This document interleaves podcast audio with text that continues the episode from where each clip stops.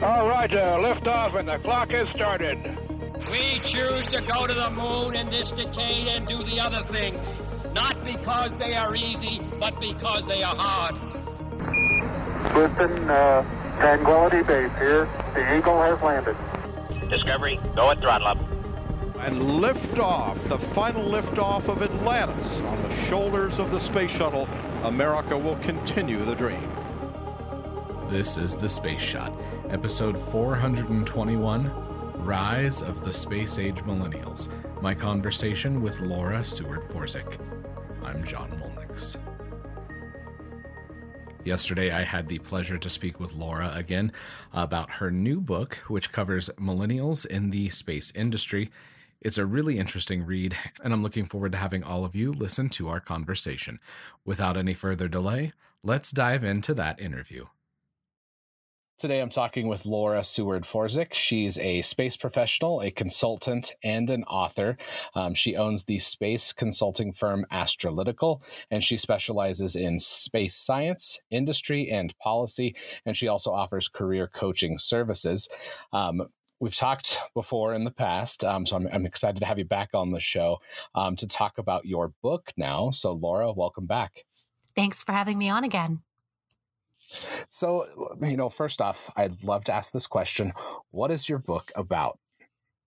My book is called Rise of the Space Age Millennials The Space Aspirations of a Rising Generation, which is pretty much what it sounds. I um, set out to probe the mindsets of millennials who are working in space or studying to work in space.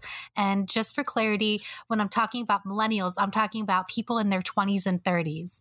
So born between 1981 to 2000 or so. And I'm an older gener older older millennial and I um I didn't like the perspectives that were coming out a couple years ago about all these negative stereotypes about millennials. It really didn't mm-hmm. hold true to my perspectives and, and my peers. So I really wanted to dive into what I knew, which was space, and get an uh, idea of how millennials like me, who are working in space, how we work and what our priorities are and what our thoughts and goals are for the future within space. And it ended up being a very positive outlook about some very mm-hmm. forward thinking concepts. Um, you know, the more immediate stuff of, you know, where should we go in human spaceflight and what should our priorities be when we're studying space and and really diving into how millennials work in the workplace and the generational differences, but also looking ahead to where millennials want to go next and what our goals are for the next half century or so. I think our our generation, just reading the stories and um, reading the responses um, from the people in your book, it really confirmed how I felt on a lot of these. So it was nice to know that I'm not alone in how I feel about a lot of this stuff. And I like how you've broken up the book into different, you know, questions essentially that you asked each of the respondents. Um, and the biggest thing, and I think this is something that our generation, at least for me personally, finds most important is what inspires us. Can you talk a little bit about, you know, what was either surprising to you or if, you know, something, if, if it confirmed your belief um, about what inspires millennials? Yeah, I'm glad you asked. That was my longest chapter in the book. And because it, it's such a, a, comprehensive answer, very dependent on the person I asked. Mm-hmm. Last year, there were a lot of celebrations around the 50th anniversary of the Apollo moon landings. And a lot of people were inspired by Apollo. And we call that the Apollo generation. We, we talk about how Apollo really brought a lot of people into the space the space sector the space industry and nasa and worldwide and yet, when you talk about millennials, we weren't born during the Apollo era. And we never saw humans land on the moon. So, while we do have that historical perspective, for a lot of people, Apollo doesn't have that same inspiration just because we haven't seen it with our own eyes. So, for me personally, I was inspired by Apollo and a lot of the successes of NASA's past. But for a lot of millennials, they the things that they see in front of them, the, the you know perspectives that are brand new or forward thinking right now and that would be the what's called the new space movement. So spacex for example is the, by far the most cited source of inspiration that millennials gave me. Um, elon musk's brave new technologies and the way that he operates and and um, Blue Origin and Virgin Galactic and Bigelow Aerospace and some of these other new space players are really breaking ground. And that's what millennials have seen over the past decade or two is these breaking edge technologies that, you know, NASA is still doing fantastic things, especially with some of the solar system probes and exoplanet observatories. And that too is a source of inspiration. But when you're talking about some of the things that are really going to impact millennials, um, it's the reusable rocketry and the um, easier access and maybe hopefully affordable access to space in the future where millennials can see themselves getting involved whether they are you know space tourists or taking a, a point-to-point flight around the world just like we take air, airplane flights now or you know these these new technologies that will really revolutionize what we're doing in space. Yeah well uh, definitely the the amount of progress that's been made by SpaceX and other new space companies is just really it's inspiring to me.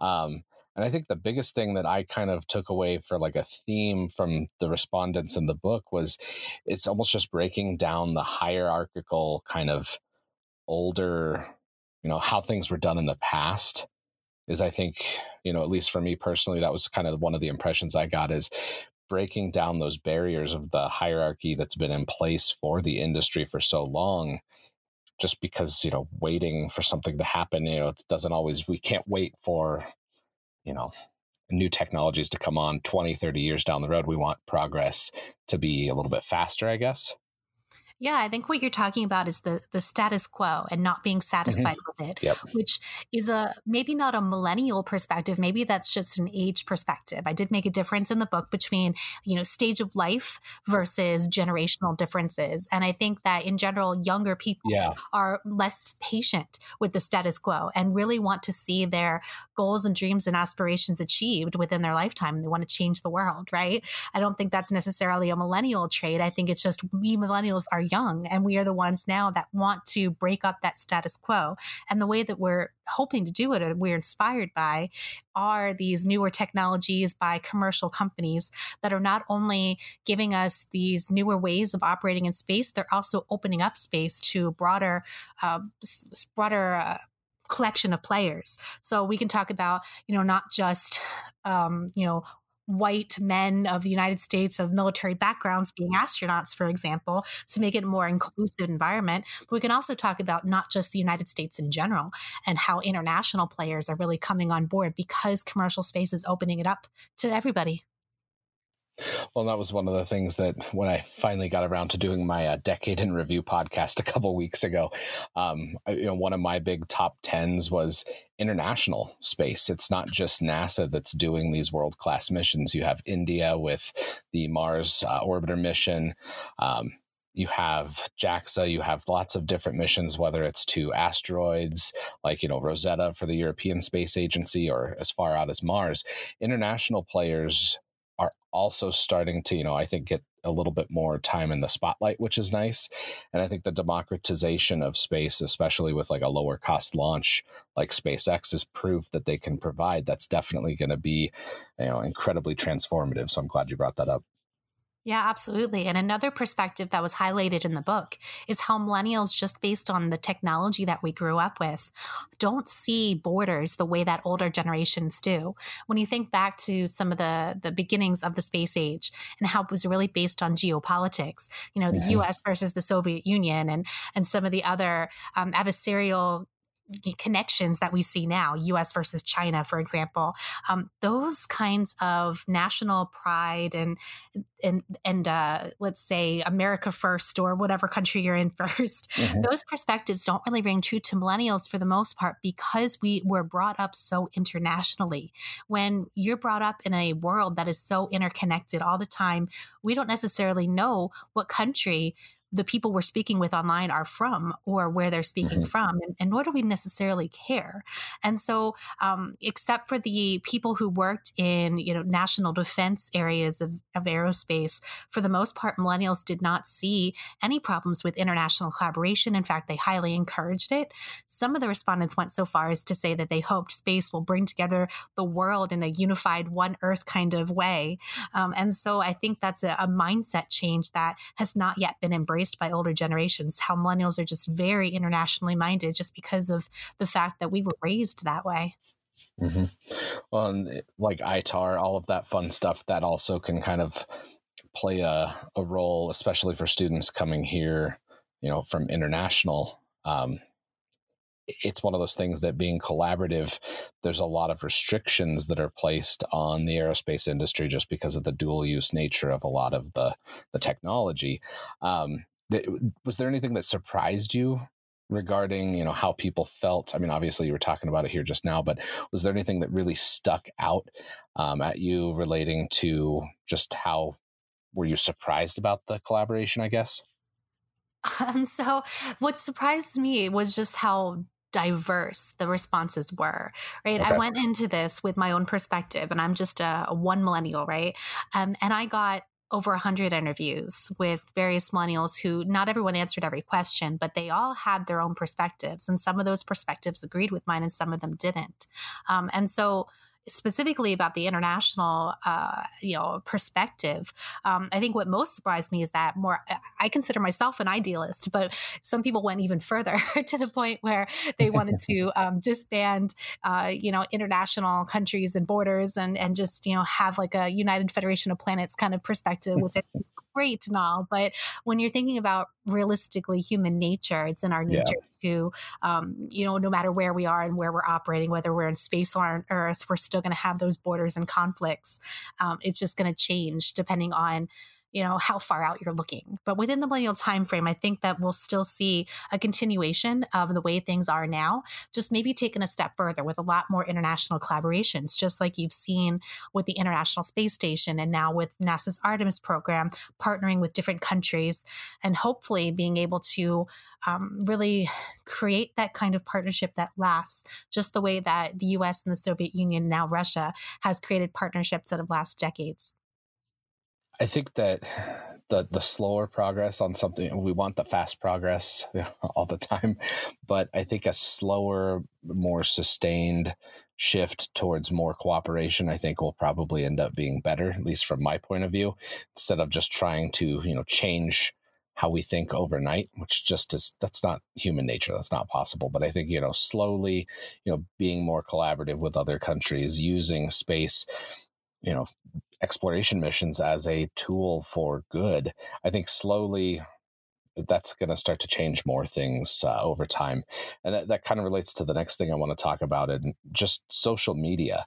Uh, that, you know, that kind of relates back to, you know, we don't know where people are from necessarily, but for social media specifically, what, what were you surprised about for millennials uh, using social media platforms to communicate um, with the public and with each other? Yeah, I dedicated a whole chapter on social media just because I'm a bit of a social media addict. And so Same. I was very curious. yeah, I was very curious to see what other millennials' perspectives were. And to give you an idea of who I interviewed, I started out reaching out through Twitter um, three, I guess almost four years ago now, um, to to get my first respondents. And um, through word of mouth, I asked for recommendations for each person I contacted, and I was able to get a, a more diverse pool of people to interview. And what surprised me the most was just the number of people who were not interested in social media or were purposely mm-hmm. avoiding it because of privacy concerns um, or had to keep a very strict work personal separation were not at all comfortable collaborating about their work because of national defense sensitivities or other you know proprietary information sensitivities. Um, but then then there were people on the up, other end of the spectrum and i interviewed a, a wide range of types of people. So some people were scientists and engineers and some people had other types of positions such as communicators.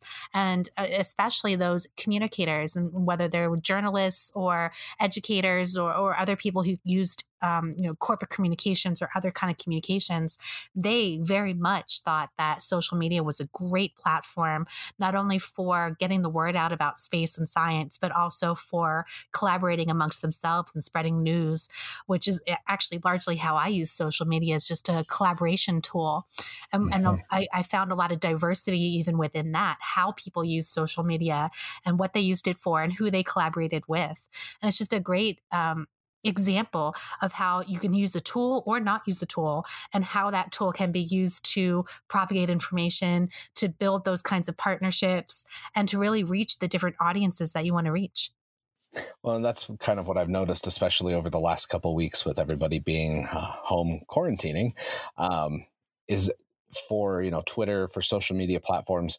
I feel like you you get out of it what you put in. You know, it's like the programming, like garbage in, garbage out if that's what you're you know after on social media you're probably not going to have the best time there but if you really seek out you know like-minded people and engage in conversations it can be incredibly fun you know an awesome tool and a great way to connect so i'm glad that you know that you were able to you know ask people about their habits and you know hopefully you know reading other people's experiences will maybe you know if people reconsider and decide to engage you know it might be a, a beneficial thing.